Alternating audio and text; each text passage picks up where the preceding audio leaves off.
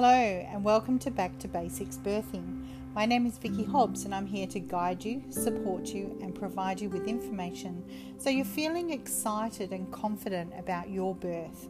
Birth is an incredible event, no matter how it happens. So, I'm here to help you take the fear out of birth through education, planning, and preparation.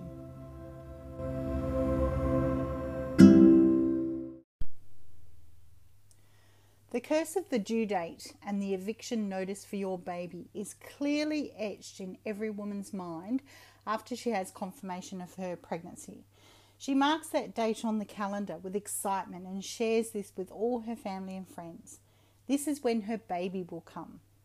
Then, as the days grow into months, her belly gets bigger and more noticeable, her hormones raging and hospital visits increasing, her due date starts looming, and then we see the infiltration of stress, anxiety, and fear as her head is filled with comments about dead babies, the placenta failing, big baby, small pelvis, closed cervix, red hair, short height, time limits, staff shortages and the list of failures is endless. Why are women no longer allowed to enjoy their pregnancy and positively anticipate a normal physiological birth?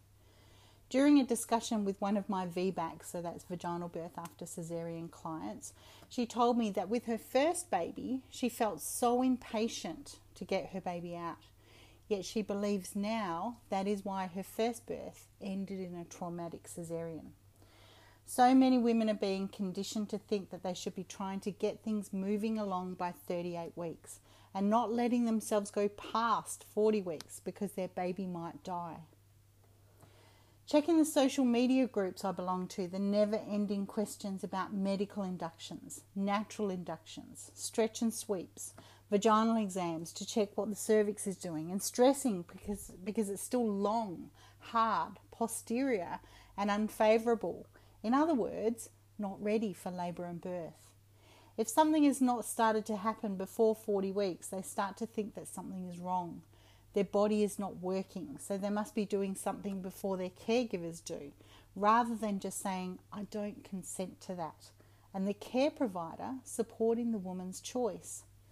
It also doesn't help when women are given a date to stick by.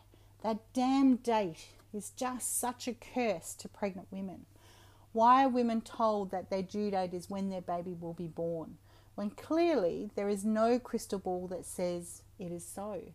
And not all women will have 28 day cycles. And we also know that some women can ovulate more than once in a month. It's important to also consider that babies develop at different rates. Your baby is unique. Don't compare your pregnancy and baby to anyone else. Why are we so focused on one date. We know that only around 4% of babies are actually born on their due date. We know that first time mums on average give birth around 41 weeks and 3 days. So we have to give them time to ripen. We wouldn't dream of pulling an orange off the tree when it's still green. Why are women being told that they must give birth by their due date, if not before? It's a numbers game, and in this game, the numbers can be manipulated to, to bully or coerce women into doing something that they don't really want to do. Why are women being told that it's unsafe to go past 40 weeks or 41 weeks or more when the evidence shows that the risk of stillbirth is still less than 1%? It's 0.5, 0.52 per thousand at 40 weeks. 0.68 per thousand at 41 weeks, and 1.17 per 1,000 from 42 weeks. So, when your care provider says something like your risk of stillbirth doubles once you go past 40 weeks, this is correct, but the language used is misleading. If we look at the stillbirth statistics at 40 weeks, which is 0.52 per 1000, that's 0.052%. This then goes to 1.17 per thousand, so still 0.117% at 42 weeks. So, yes, it doubles, but look at that, it is still under 1%. So, does this change your way of thinking? and make it less fearful? Why are women being asked constantly by their family members and friends why they haven't been induced when they go past their due date? This triggers so much fear and never ending doubts and second guessing about their body's ability to birth their baby. It also conditions women to believe that if their body has not gone into labour by their due date, then their body is broken and should be fixed by the experts of labour and birth, their obstetrician. The experts of labour and birth take an oath first, do no harm. Yet here we are, seeing so many women being induced that leads to harm to both mother and baby. Sometimes not in a physical sense, but in a mental and emotional sense that can have a long lasting, even lifetime repercussions to that woman's health, which then affects her life, her family's life, and her baby's life. By then, the woman has fallen through the cracks and has long been forgotten by her care providers that scared her into that induction. My mission is to help women avoid that primary caesarean. This means that very first caesarean. Because once a woman has a caesarean, this will affect her pregnancy and births for the rest of her life. Something that Dr. Elliott Main, an obstetrician in Stanford, California, said in a training course that I was doing that has really stuck in my mind. He said probably the big, biggest risk of the first cesarean is the repeat cesarean. We must encourage women to honour their body, cherish their pregnancy, and believe in their innate wisdom to birth their baby when they are ready. Think about all those women who have birthed undisturbed before you. Yes, there may be women who truly needed to be induced for medical reasons, real reasons happening in that moment, not possible risks that may not happen. Yes, there are risks in childbirth, but many of those risks are minimal, yet women are still made to fear that their body is not capable without medical intervention and they have to rely on mechanical methods. Think about whether your decision is based on treating an actual problem or treating a potential problem that may not even occur. So, what can women do leading into the final weeks of their pregnancy to ensure that they're feeling calm, relaxed, prepared for labour and birth? The client I mentioned earlier has been kind enough to share her thoughts and experience. She says, Coming to the end of my first pregnancy, I was thinking, it's now 40 weeks and I have no signs of labour. So, according to my obstetrician, my placenta will start to shut down and we'll both die. But basically, I was led to believe that 40 weeks was D Day and anything p- past that was a problem. So, by 40 plus 4, with no signs of labour, I was upset and impatient and concerned, naturally, after the information I'd been given so saw no problem with attempting an induction. It just seemed like a logical solution. But because there were no changes in the cervix, no contractions, and, Bub, and my baby hadn't dropped at all, I now believe that Bub was more on a 42 week timeline, and that a 40 week deadline placed on her by those on the outside was probably a tad unfair to her and her birth. After we attempted an induction, there were still no signs that my body was ready, so it's no surprise that my obstetrician quickly recommended an elective caesarean because my body wasn't responding, and due to my small hips and baby's big head and all the rest of it, it would probably be the only way to get her out. Sounds very familiar for a lot of women out there. Now, the Hypnobirthing Australia classes have now shown me how flexible the hips and baby's head really are and how movement and positioning really makes a difference. So I now don't believe this was a this was a sufficient reason to have a cesarean without waiting longer for bub to bake.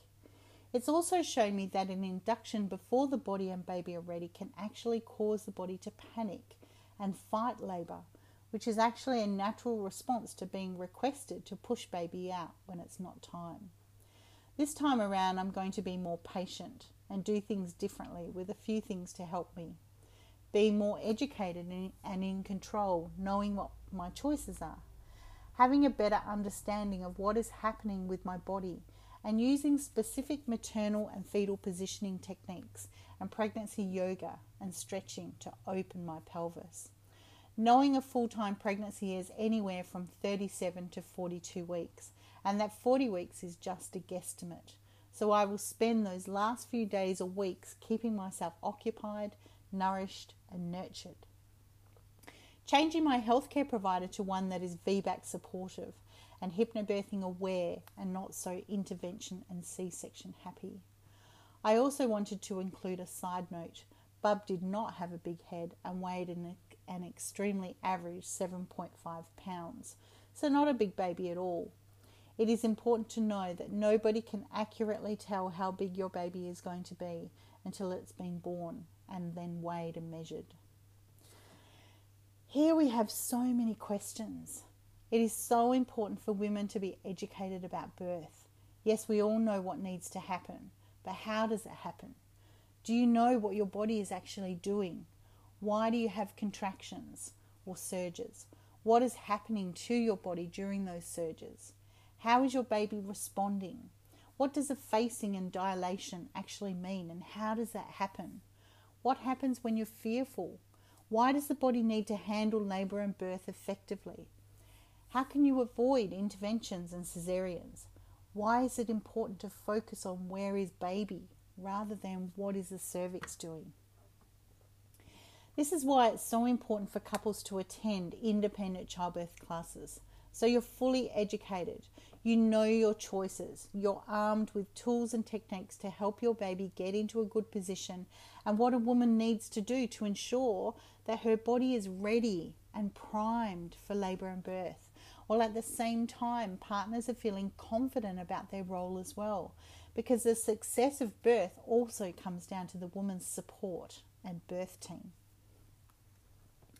When you know more, you do better. Your pregnancy and the birth of your baby is such a significant journey in your life, and how you birth can and will have a huge impact on your postpartum period.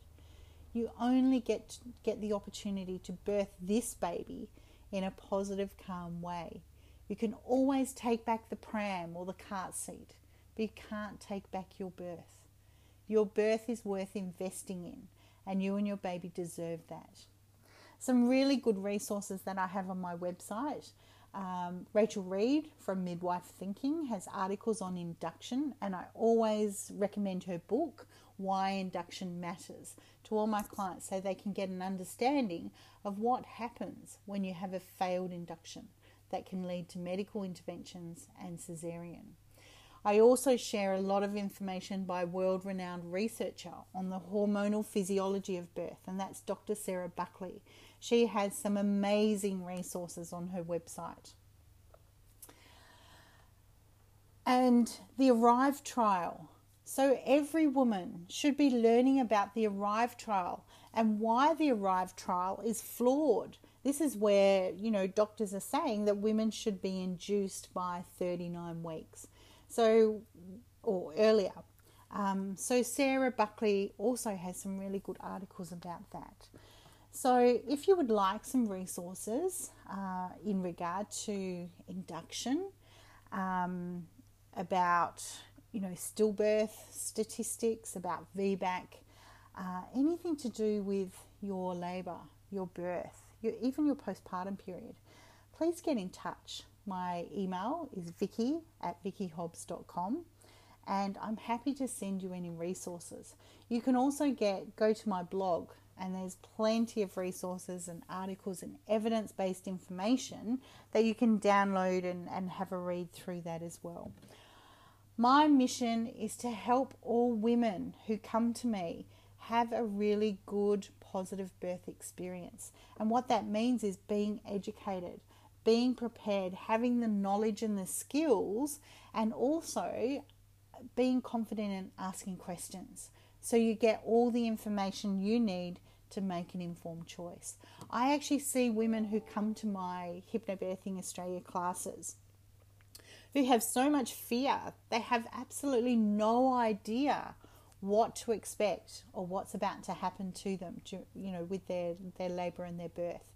and then they go away after you know the 12 hours of training and they are completely different and their partners are completely different as well you can actually see that they feel strong they feel confident and they feel prepared to be that advocate for their partner um, and to really help them maintain that control about their body about their baby and about their birth so please get in touch if you need some support, you need some education, or you just want reassurance. I'm happy to help.